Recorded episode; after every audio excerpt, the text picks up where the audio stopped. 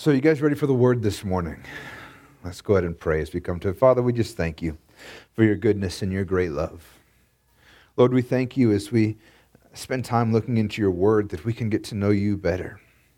Lord, that we can have a revelation of who you are, and we just want to grow. We want to become closer to you. We want to know you more and more. And I thank you that as we read your word and we study your word, that's what's happening. So this morning, Father, I pray that your word would have its way in us. Lord, that it would accomplish what you intended to accomplish inside of each, each and every one of us, and that we would not leave here the same way that we came in. And we thank you for it in Jesus' name. Amen. Amen.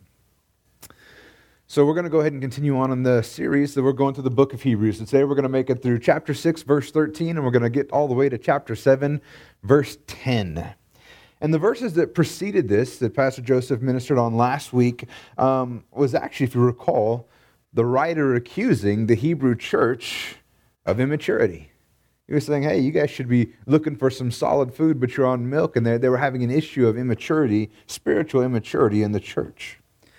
But he also didn't want these readers to be completely exasperated by what was being said you know, there's this, there's probably the possibility if he was coming out and saying, you guys are, are, are not doing what you're supposed to be doing. You're, you're, you're needing the elementary stuff again instead of uh, further spiritual truths. He didn't want them to be afraid that even though that was happening, that maybe they were somehow uh, uh, at risk of losing their salvation or something like that. But instead, the good news is, even if we're not walking the way we should be walking, we're not growing as fast as we should be growing, that God still loves us and we're not at risk of, of of a loss of salvation. Matter of fact, we still have an assurance of salvation.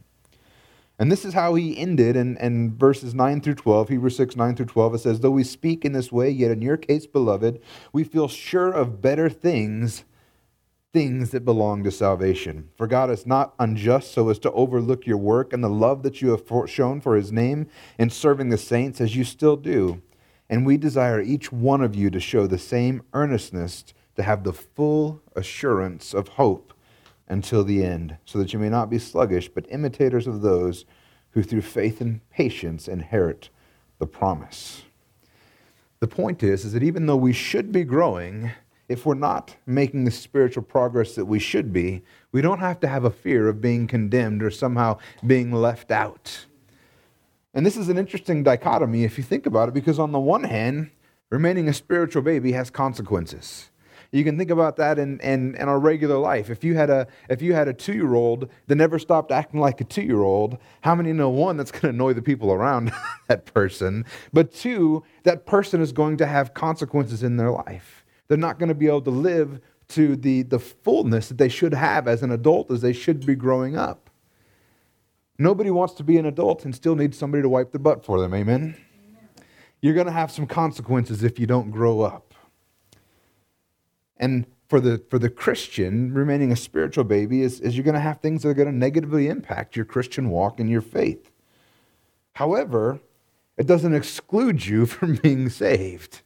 While it's not a good place to be, it doesn't mean you're going to get kicked out. We're not throwing the baby out with the bathwater, as it were. But more so, it impacts the realities of the promises of God on your life. And as we live on this earth, when we're stuck in certain ways, we actually limit God's ability to, to have an impact in our life. So, through the end of chapter 6, we're actually going to see some powerful reasons, though, that we can be certain of our salvation as believers. The truth is, is that your salvation is based on your faith in Christ and God's promise, not on how you perform. How many know that's a good thing? Because there's certainly times in my life that I needed to grow up. And there's still certain areas in my life but I still need to grow up. Amen? So let's go ahead and first verse we're going to look at is uh, Hebrews 6 13 through 15. It says, For when God made a promise to Abraham, since he had no one greater by whom to swear, he swore by himself, saying, Surely I will bless you and multiply you. And thus Abraham, having patiently waited, obtained the promise. So the first thing that we can do to be assured of, of our uh, our salvation, to be certain of our salvation, is it's God's promise. In Hebrews 6 11 through 12, you remember that we just read it a second ago. The author desired that we would have that full assurance of hope until the end. So he begins to give Abraham as an example of somebody that we should imitate as well as a demonstration of God's faithfulness when he promises something. How many know that when God promises something, you can count on that promise? When God promises something, it's going to be done. There's no ifs, ands, or buts. God can't lie. When he promised something, you're going to get what he promised. Not only is this just a reality, a fundamental truth about when God speaks, God in this case even swore by himself. And that's interesting too, because it says here that uh, he had no one greater by whom to swear, but so he swore by himself. How many know that if you and I were to take up a contract, if we were to write up a legal contract um, and come to an agreement, if you were to break your end of the contract, I would have, I, I personally don't really have the authority to do anything about that. I really don't have the ability to do anything about that. I can point my finger at you and wag my finger at you and be upset. But the, the reality is, is that I don't really have any authority to make you do anything, even if you did sign your name on the dotted line. But the legal system in this country does. So when we come together and we sign a contract, we're actually both submitting to a higher authority and agreeing to come underneath that. So when we sign that contract, we make that agreement we're actually coming underneath the legal system. So if you do break that contract, or if I break that contract, we have some other recourse to make sure that it's taken care of. I can't make you do anything, but our legal system, the, the courts, the government we have in place can. And when we sign that contract, we agree to come underneath that. So in this case, though, there's nothing God can come under the authority of. When you are the highest authority, you can't come under the authority of anything else. So he's swearing by himself, the highest authority there is, the promise that he made. And the promise that he made is surely that I will bless you and multiply you. And this is the promise that he made to Abraham. And as you know the story of Abraham, he had to wait quite a few years for that promise to come to fruition. Matter of fact, part way through the story, you know he tried to do it himself. I would encourage you not to try to answer God promises yourself. You will get yourself in trouble. Matter of fact, the, the whole world is still feeling the effect of Abraham trying to help God making that promise to this day. But we do see that Abraham did wait patiently. And when he waited, he obtained the promise that God made. Now, this is a tough one here in the United States because we're not very good at patience. Not good at all. The thing is, is we want it all and we want it now. Matter of fact, sometimes now it's too late. We wanted it yesterday. Patience is not something Americans do very well.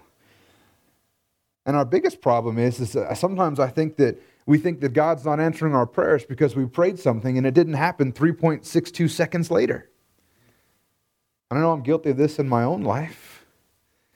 And I have to remember that it's not just with faith we receive the promise, but faith and patience that we receive the promise. And that's the thing that the author's trying to demonstrate here is that, that look, Abraham was patient and he received the promise because God made the promise. He swore by himself and it was going to happen. But the interesting thing about this verse is actually the whole point is not even about uh, Abraham and his patience. The whole point is about God's faithfulness. You see, what the author is trying to make the point on is if God promised it, you will receive it. The point he's trying to make is, is that if God promised it, you can go ahead and be patient without concern. We actually have the, that we should have the, the assurance of our patience that something is going to come out of it. That's the importance here. So when we're talking about having this full assurance of hope to the end, the first thing is God promised it. We don't have to worry about our salvation because God promised that he would save us. And he did so through his son. And then in verse 16, he goes on. He says, For people swear by something greater than themselves, and in all their disputes, an oath is final for confirmation. So when God desired to show more convincingly to the heirs of the promise the unchangeable character of his purpose, he guaranteed it with an oath. So that by two unchangeable things in which it is impossible for God to lie, we, we who have fled for refuge might have strong encouragement to hold fast to the hope set before us. So, not only did God make a promise to Abraham, we also see here that he confirmed this promise with an oath. And that's the second reason we can have full assurance of our hope to the end. First, God promised it, and then he confirms that promise with an oath. Verse 16 up here describes uh, how oaths work in human affairs. This for people swear by something greater than themselves. In all their disputes, an oath is final for confirmation. in human affairs, if you make an oath, that oath is binding. And this practice is actually carried on into present day. It's one of the few things that when we look at the Bible, we can understand it culturally because we still have the very same practice. We make oaths all the time. And if you make an oath, then it's binding.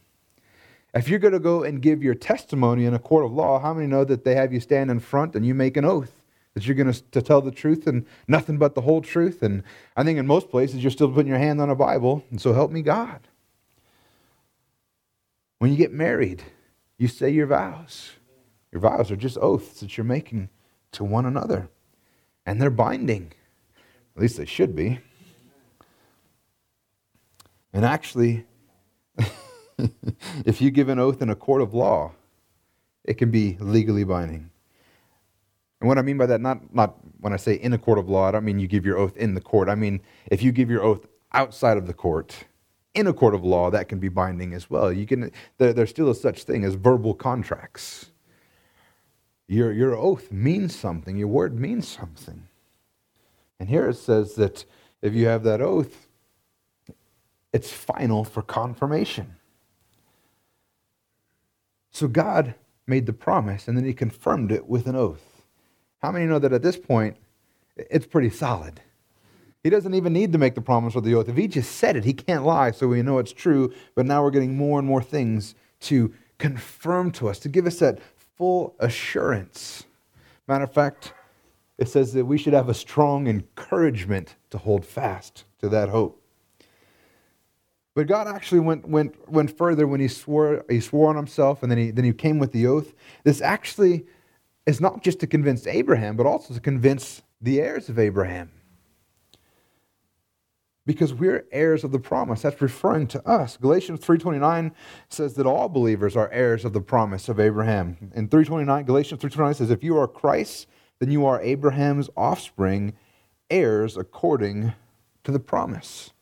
And what it says here is so that when God desired to show more convincing to the heirs of the promise, that's you and I. So when God made this promise to Abraham, he was also making it to us so that we could be more strongly encouraged, that we could be convinced of God's promise towards us. So now we have two unchangeable things. That's what it says here. So that by two unchangeable things, God's promise and God's oath, and on top of that, he can't lie, which, which solidifies both of those things, we can be strongly encouraged to hold on to that promise. I have to imagine that as he was speaking to the Hebrews and he was basically chastising them for their immaturity, some of them might have been getting worried. And he wanted to make sure that, look, you got some growing to do, but it's not like you're getting kicked out of the kingdom. These are some reasons why you should be convinced of your salvation. You know, that's one of the greatest things about Christianity is that you can know that you're saved. You can be certain. You don't have to wonder. Every other religious system in the world, you're just hoping you did enough to tip the scales in your, in your favor. The good news about Christianity is we don't have scales.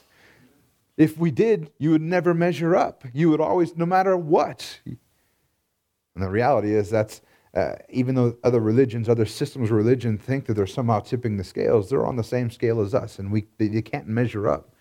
Jesus is the only way. He's the one that tips the scales in your favor, not because you did anything, but because He did everything and made that payment for you. But because of that, we can be certain because God promised, and it has nothing to do with us. Everybody else is just hoping they did enough to satisfy the God that they serve. And the reality is, is that all they had to do was re- receive that free gift of salvation. And then he goes on to say, by these two unchangeable things, we who have fled for refuge might have strong encouragement to hold fast to the hope set before us. This fled for refuge is actually an interesting phrase that he uses right here. And what it's likely referring to is if you go take a look in the Old Testament, and you can read about it in Numbers 35 and also in Joshua chapter 2.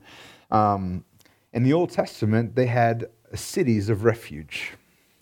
And basically, the, the idea with the cities of refuge was is that if, if somebody accidentally killed somebody else, they could flee to this city, and the, the person that was slain, their family members, uh, would not be able to avenge their fallen family member on the person that did it as long as it was actually an accident. So they would get there. He would the, the guy, if he accidentally killed somebody, manslaughter, he would go to the city of refuge. He would talk to the high priest. He would lay out his case. If the high priest agreed that it was an accident, it wasn't intentional murder, then he could stay in that city and he was protected from being avenged by the, the family of the person who died. As long as he stayed in that city, they weren't allowed to harm him. Now, if he left the city, then all bets were off. But as long as he stayed in the city, and this lasted until the high priest died.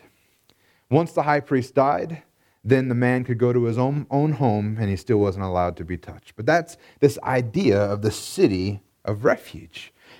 And that's likely what the writer's referring to here is we who have fled for refuge in Christ.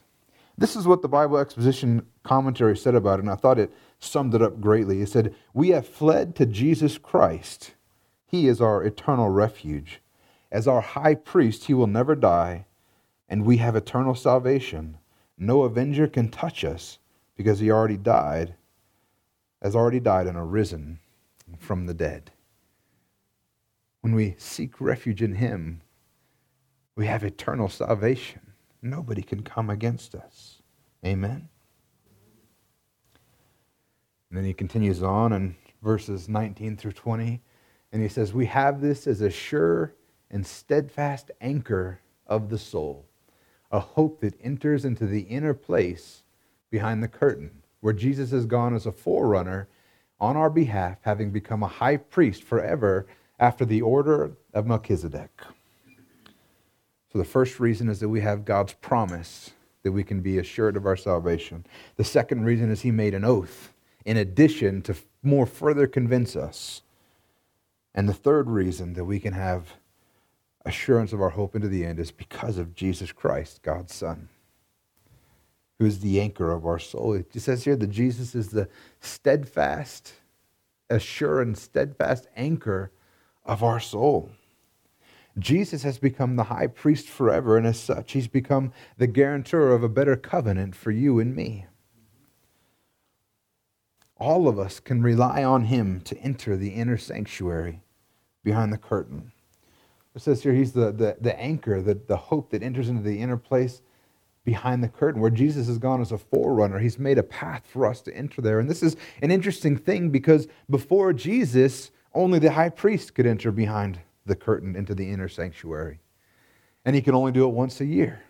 And he had to make sure that he was himself cleaned and, and the, the, the, he, he, they prayed and made sacrifices for the community as well, for the Jewish community, the people. And then when he went in there, they would actually tie a rope around his waist because nobody else could go in there. And if something happened, they had to have a way to get him out.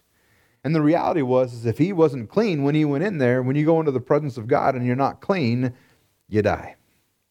And the reason for this is because God is light. And in him there is no darkness at all. You can't have the two coexisting at the same time. Have you ever seen something like a bucket of half light and half dark? Now, as soon as you, you shine a flashlight into the bucket, the light destroys all the darkness. It's just the reality of God being perfectly pure and holy that if you're not, you can't be in his presence. Which to me is one of the greatest proofs that we are made holy as soon as we receive Jesus Christ as our Lord and Savior, because He lives inside of us. If you weren't, He couldn't. But this inner sanctuary, which was only open to the high priest once a year, who had to have a rope tied around his waist just in case he didn't do something right, and he died, that they could pull him out. Jesus is the forerunner of us that we can enter this inner sanctuary anytime that we want. He is our forerunner and he makes a way before us so that we can follow. This inner sanctuary, it represents the place, the presence of God among his people. It represents the heavenly sanctuary where God is enthroned in all of his glory. And because of Jesus, we can approach this throne with confidence. We can approach his throne without fear of trepidation. We can approach his throne without fear of being destroyed because Jesus has made us pure and holy. He's made the way for us. He was our forerunner on our behalf. He is our high priest. And because of that, we can speak to God face to face. Do you recognize what a privilege that was? The only person that could speak to God in the Old Testament were the prophets. Moses would go in and speak to God as to a friend. Nobody else did that. But how many know that Jesus calls us friend? How many know that we can speak to God face to face as a friend? We can stand before his throne without fear of anything because of what he did, because of our high priest, who is our forerunner, who made a way for us. And then over the next several chapters, after we just got that assurance of our hope to the end, because Jesus our high priest after the order of, of Melchizedek, we're going to see a little bit about this king, Melchizedek. Melchizedek. In Hebrews 7 1 through 3, it says, For this Melchizedek, king of Salem, priest of the Most High God, met Abraham returning from the slaughter of the kings and blessed him. And to him, Abraham apportioned a tenth part of everything. He is first, by translation of his name, king of righteousness and then he is also king of Salem, that is, king of peace. He is without father, mother, or genealogy, having neither beginning of days nor end of life. But resembling the Son of God, he continues a priest forever. So, we're going to do to kind of understand what is being talked about here is we're going to take a look at Psalms 110. Um, the whole the whole psalm talks about Melchizedek, or actually it talks about uh, God speaking to Jesus so the whole Psalm 110 is about Jesus. But in there, there's a portion we're going to read now where it talks about uh, Jesus being a priest in the order of Melchizedek. So Psalms 110, 1 through 4, it says, The Lord says to my Lord. So this is David writing this down, and he's saying, The Lord says to my Lord. And it seems obvious that it's God speaking to Jesus. He says to my Lord, Sit at my right hand until I make your enemies your footstool. The Lord sends forth from Zion your mighty scepter. Rule in the midst of your enemies. Your people will offer themselves freely on the day of your power in holy garments. From the womb of the morning, the dew of the youth will be yours. The Lord has sworn and will not change his mind. You are a priest forever after the order of Melchizedek. Like I said, God is speaking to Jesus here when he's saying that you are a priest forever after the order of Melchizedek. Now, this is something that we have to think about because it seems pretty important that he's from this order of Melchizedek, but we have to understand why this is, is important, what the, the purpose of this. So now what we're going to do is the writer of Hebrews is actually going to highlight what happens with this King Melchizedek in Genesis uh, chapter 14 so that we can understand what is meant by a priest forever. So first we understand that, that Melchizedek was the king of Salem. So what's happening in this time is Abraham was going up against a bunch of kings. The king of Elam was the uh, was the main one that he was dealing with, but he had a bunch of kings that came with him, and, and Abraham went against these kings, and he was victorious in battle. And after all this was said and done, the, the king of Salem, Melchizedek, came and he and he uh, Abraham gave him a tenth of the spoils, and then Melchizedek blessed Abraham. That's the uh, nutshell version of what happened. So we find out that this king Melchizedek, uh, he's the king of Salem. And Salem is uh, derived from the, the, the, Hebrew word Shalom, and it just means that he's the king of peace. We also see that he is the king of righteousness as well, because Melchizedek, the name itself, it says here by translation, is king of righteousness. So we have two things. We have he's the king of righteousness, and he is the king of peace. His name and title actually anticipates the, the, the coming of Jesus Christ. He anticipates that Jesus is going to be the King of righteousness and the King of peace and reign forever. He's also noted to be a priest of the Most High God. And this is an interesting thing, and we'll talk about it in a little bit, but the, the priest of, uh, high priest of God, where do they come from? The, the tribe of Levi. The tribe of Levi ain't around yet. so where did this guy come from? Where did this, this priest come from? But he's, he's noted to be a priest of the Most High God. And he, like I said, he blessed Abraham after he was victorious over the king of Elam and all the other kings that came alongside him. And after this happened, Abraham gave him a tenth of everything. We refer to it as the tithe, the tenth. And it's one of those things, as a side note, that shows that, that this practice of giving a tenth came well before the law was ever written, came well before, you know, people talk about uh, uh, Christians not having to, to, to tithe. And, and I agree in some sense. Christians were not called to tithe. The truth is, you're called to a whole lot more than that. My pastor used to say that uh, I, don't, I don't just want your money, I want your wife, your kids, your children, your house. I want everything to serve the kingdom of God. The purpose of your life is to serve the kingdom of God. But this idea of the tenth, of the tithe, came well before the law. And it was a practice that was put into place. And, and it's, it's one of the ways that just as Abraham acknowledged that the, the greatness of Melchizedek, it's how we acknowledge the greatness of God. So Abraham gave to Melchizedek because he represented God. But one of the most interesting things about Melchizedek is that in the record of Scripture, he's without father, he's without mother. He doesn't have any genealogy, he doesn't have a beginning of days or end of life, and that's what the author's pointing out here. No father, mother, genealogy, no beginning of days, he doesn't die. And in this, he resembles the Son of God. Now, this is the reason why this is really important is that particularly in the Levitical priesthood, your family line was what it was all about. You couldn't be a priest unless you were in the Levitical priesthood. You had to know what your lineage was. You had to know what your genealogy was if you wanted to be a high priest of God. And you were only a high priest until you died. So it was important to know those things because eh, that's, that's the delimiters of, of who you were and, and how long you were it.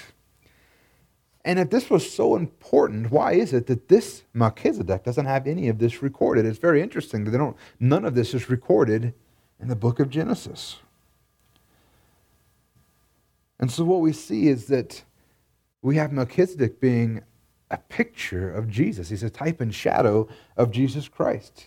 He is the King of righteousness, He is the King of peace, and He is unique because He has a never ending priesthood. And then Psalm 110 is actually a picture of another king who would exercise a priesthood just like Melchizedek, a priest who was divinely appointed but not based on a specific lineage. And the writers of Hebrews declares that this is King Jesus. That's who we're talking about here. That's why if you've ever read this stuff in here in the book of Hebrews, you're like, what is all this nonsense about Melchizedek? It doesn't make any sense to me. That's why it's so important you see, Jesus wasn't a high priest because he came from the Levitical line. Matter of fact, he wasn't in that lineage. But like Melchizedek, he was appointed directly by God. In Hebrews 7 4, says, See how great this man was to whom Abraham the patriarch gave a tenth of the spoils. So the greatness of Melchizedek is actually uh, demonstrated in the fact that Abraham gave him a tenth of the spoils of that battle, that mini war that he just had, the greatness is demonstrated because Abraham was willing to give to him. Abraham acknowledged the authority of Melchizedek. And the writer's actually just making a super simple logical argument. And that's greater is the one who receives the tithe or the donations, the spoils from another. And then we're going to see this argument continuing to be made forward as since Melchizedek is greater than Abraham, then his priesthood must also be greater than any priesthood that that derives from Abraham's lineage. And you'll remember that the whole purpose of the book of Hebrews was to, to make the argument for the superiority of Jesus Christ. And this is just more part of that argument. In verses 5 through 6, it says, And those descendants of Levi who received the priestly office have a commandment in the law to take tithes from the people, that is, from their brothers though these are also descended from Abraham. But this man who does not have his descent from them received tithes from Abraham and blessed him who had the promises. So the descendants of Levi were set apart so that they could be dedicated to serving God. That entire tribe, their whole purpose was to be priests, to serve God. Their jobs meant that they couldn't do other jobs like tending, tending livestock or, or tending fields. So you recall, as a result, they weren't actually given any land. They couldn't tend it. They had another job to do. They weren't given any land. Um, instead, God arranged for all the other tribes to give a portion of their increase to the Levites as part of the tithe. They collected tithes from their brothers, um, their fellow Jews. Basically, they're equals. That's what he's saying here. They're, they, they received tithes from the people, that is from their brothers, showing that they were the same. They had a, a job to do that was different than the others, but they were equal in God's eyes as far as that is concerned. So the gifts they received are as gifts from equals. But Melchizedek was different. One, he's not related to Levi. And this is obvious because we'd have to do some time shifting to make that work out. He had no connection to the priestly line, and he wasn't related to Abraham, with whom the priestly line eventually derives itself from. Yet Abraham still gave him a tenth of all. So the logic that's being described here is logically if Melchizedek is greater than Abraham, then it follows that Melchizedek was greater than any of Abraham's descendants right? Because that's the way the line goes. It goes from Abraham, eventually gets to Levi, and then Aaron, who was the first high priest. And logically, if Melchizedek was greater than Abraham, then he has to be greater than all of his descendants as well. And the priests and the Levites, they owed their position to their lineage, and they received their tithes as a provision of God's law. But Melchizedek, he stands unique because he was given the tithe not because of any provision of the law, but because Abraham recognized his greatness. And Melchizedek, in turn, acknowledged his superior position as he placed blessing upon Abraham. And then we'll go ahead and finish up in the last verses for today, 7 through 10. It says, It is beyond dispute that the inferior is blessed by the superior. In the one case, tithes are received by mortal men, but in the other case, by one of whom it is testified that he lives. One might even say that Levi himself, who received tithes, paid tithes through Abraham, for he was still in the loins of his ancestor when Melchizedek met him.